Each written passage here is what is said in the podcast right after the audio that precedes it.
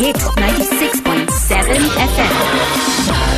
നമ്മൾ റിലാക്സ് ചെയ്തിരുന്ന നല്ലൊരു പുസ്തകത്തെ കുറിച്ച് കേൾക്കാൻ പോവാണ്. Shabu joining us back with book review good morning Shabu. Morning joining once again Shabu. Nyla Yeah.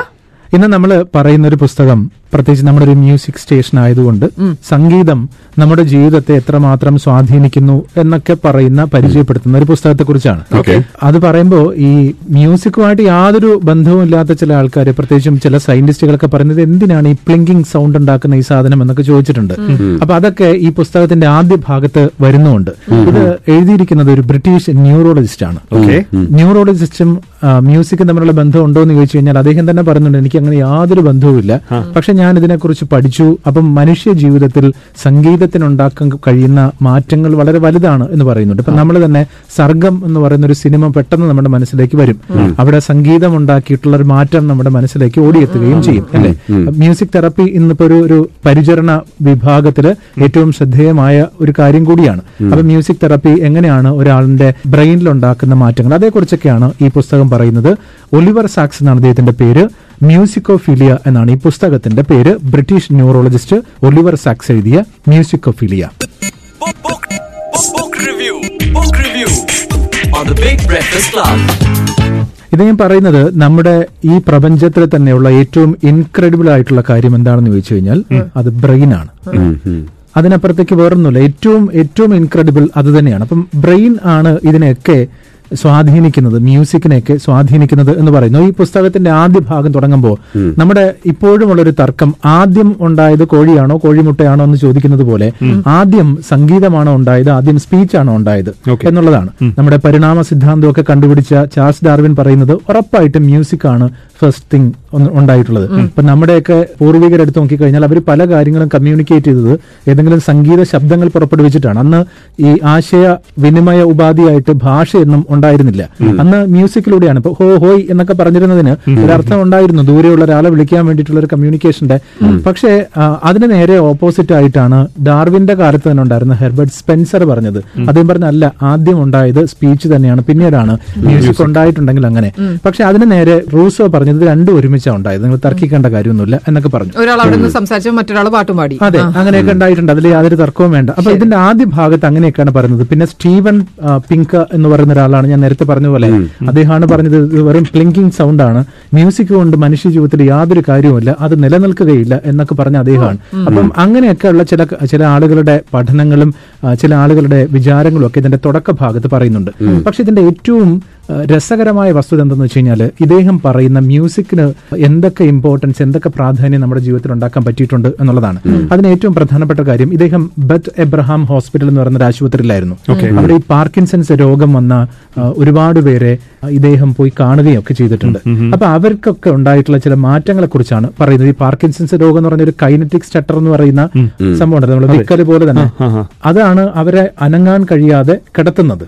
അപ്പൊ മ്യൂസിക് കൊണ്ട് ഇവരുടെ ജീവിതത്തിൽ ഒരു ചെറിയ മൂവ്മെന്റ് ഉണ്ടാക്കാൻ സാധിക്കുന്നത് ആദ്യം നമുക്ക് ഈ ഒളിവർ സാക്സിന്റെ പുസ്തകം എഴുതാനുള്ള പ്രേരണയും ഇതെന്താണെന്നും കൂടി കേട്ടതിന് ശേഷം അങ്ങോട്ടേക്ക് വരാം Personally, I am the least musical of a musical family, but I, um, I grew up surrounded by music and with a house full of musical instruments, and I love music and I need music, and I've always been very curious about music how it works, why it works, how we perceive it, how we remember it, why it has such overwhelming emotional effects.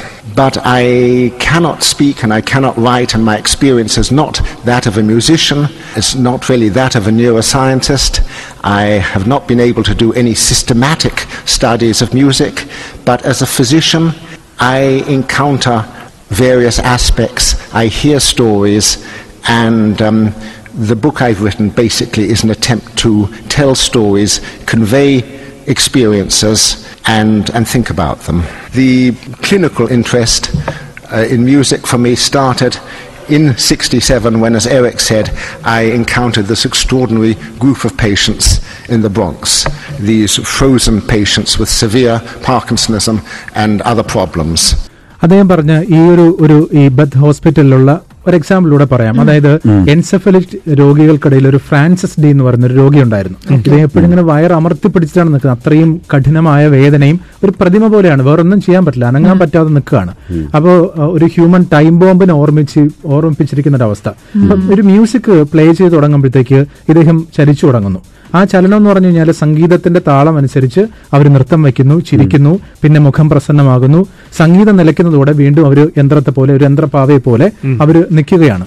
Sangeetha അധ്യാപികയായിരുന്ന ഈഡ് T എന്ന് പറയുന്ന വേറൊരു രോഗി സംഗീതത്തിലൂടെ അവർക്കുണ്ടായിട്ടുള്ള ഒരു മോചനം നേടുന്നതിനെ പറ്റി പറയുന്നുണ്ട്. അതായത് ഒരു രോഗിയുടെ ഇടതുവശത്തെ മൂവ്മെന്റും വലതുവശത്തെ മൂവ്മെന്റും തമ്മിൽ വളരെ വ്യത്യാസമാണ്. സാധാരണഗതിയിൽ അവരൊന്ന് ട്രൈ ചെയ്ത് എഴുന്നേൽപ്പിക്കാനൊക്കെ ശ്രമിക്കുമ്പോൾ ഇടതുവശത്തെ മൂവ്മെന്റ് അല്ല പക്ഷേ ഒരു മ്യൂസിക് പ്ലേ ചെയ്യുമ്പോഴത്തേക്ക് യാതൊരു യാതൊരു പ്രശ്നവുമില്ലാതെ രണ്ട് കൈയും രണ്ട് കാലും ഒക്കെ അതായത് ഇടതും വലതും ഒരു വ്യത്യാസമില്ലാതെ അവർ പ്ലേ ചെയ്യുകയൊക്കെ ചെയ്യുന്നുണ്ട് എന്ന് പറഞ്ഞു ഇതിൽ വേറെ ഒരുപാട് അത്ഭുതപ്പെടുത്തുന്ന കാര്യങ്ങൾ എന്ന് പറഞ്ഞു കഴിഞ്ഞാൽ ഒരു ഒരു ഡോക്ടർക്ക് മിന്നലേറ്റിട്ട് അദ്ദേഹം തളർന്നുപോയി. ഓക്കെ കുറെ ദിവസം അദ്ദേഹത്തിനൊന്നും ഓർമ്മയില്ല. പിന്നെ ഒരു ഒരു കാര്യവും ചെയ്യാൻ പറ്റുന്നില്ല. സംസാരശേഷിയൊക്കെ നഷ്ടപ്പെട്ടു. പിന്നീട് കുറെ കഴിഞ്ഞിട്ടാണ് അദ്ദേഹം പതിയെ പതിയെ ജീവിതത്തിലേക്ക് തിരിച്ചു വരുന്നത്. അദ്ദേഹത്തിന് അതുവരെയും അത് മുപ്പത്തിനാല് വയസ്സ് ആയ ഡോക്ടറാണ്.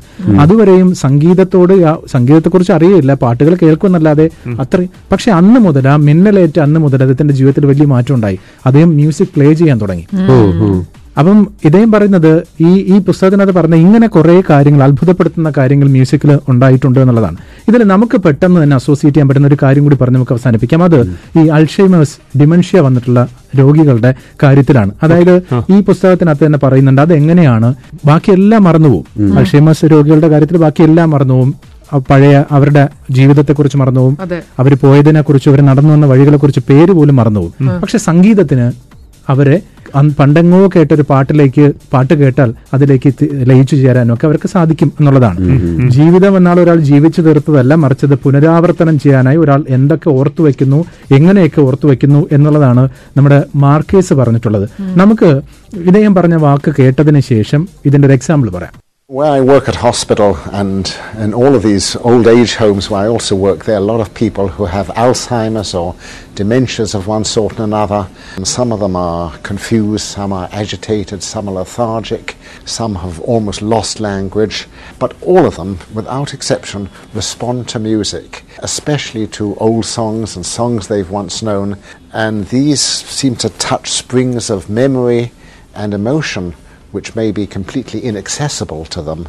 And uh, it's most amazing to see people who are out of it and, and dull sort of um, suddenly respond to a music therapist and to a, a familiar song and and first they will smile and then perhaps start to keep time and then they will join in and, and sort of regain that part, that time of their lives and that identity they had when they first heard the song.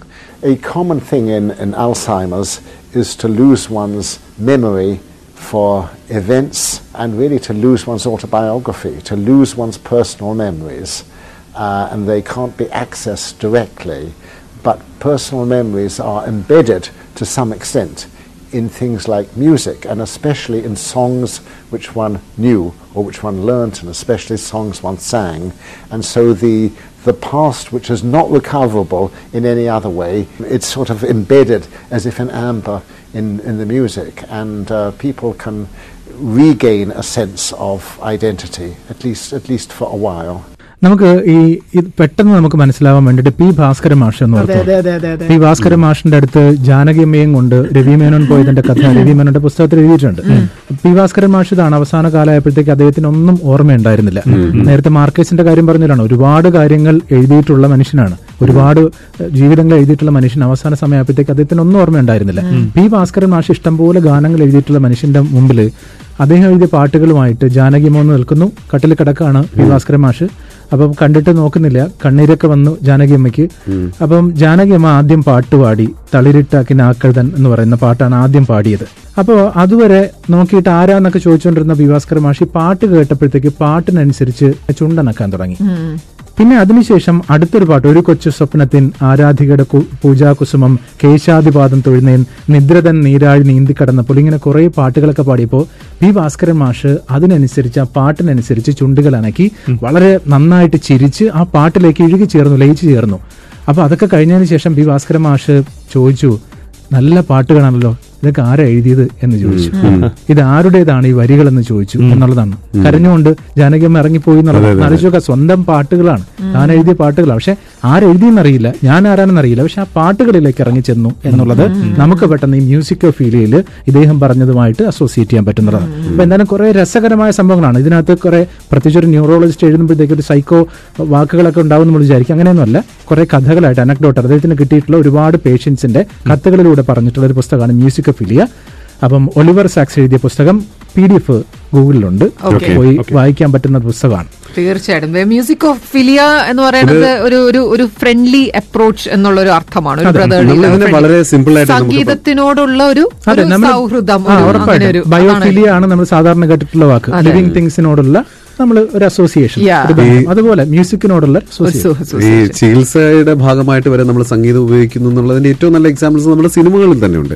ഇപ്പൊ നോക്കുകയാണെന്നുണ്ടെങ്കിൽ ഇപ്പം സർഗം സിനിമയുടെ ക്ലൈമാക്സിൽ ചന്ദ്രലേഖ. ചന്ദ്രലേഖയ്ക്കകത്ത് അങ്ങനെയുണ്ട് അപ്പൊ അങ്ങനെ ഒരുപാട് സാഹചര്യങ്ങൾ. അതൊക്കെ നമ്മൾ കൺവിൻസ്ഡ് ആവുന്ന എന്താണെന്ന് വെച്ച് കഴിഞ്ഞാൽ നമുക്കും അറിയാം സംഗീതത്തിന് അത്രയും മാത്രം പവർ ഉണ്ട് എന്നുള്ളത്. Book review. On the Big Breakfast Club.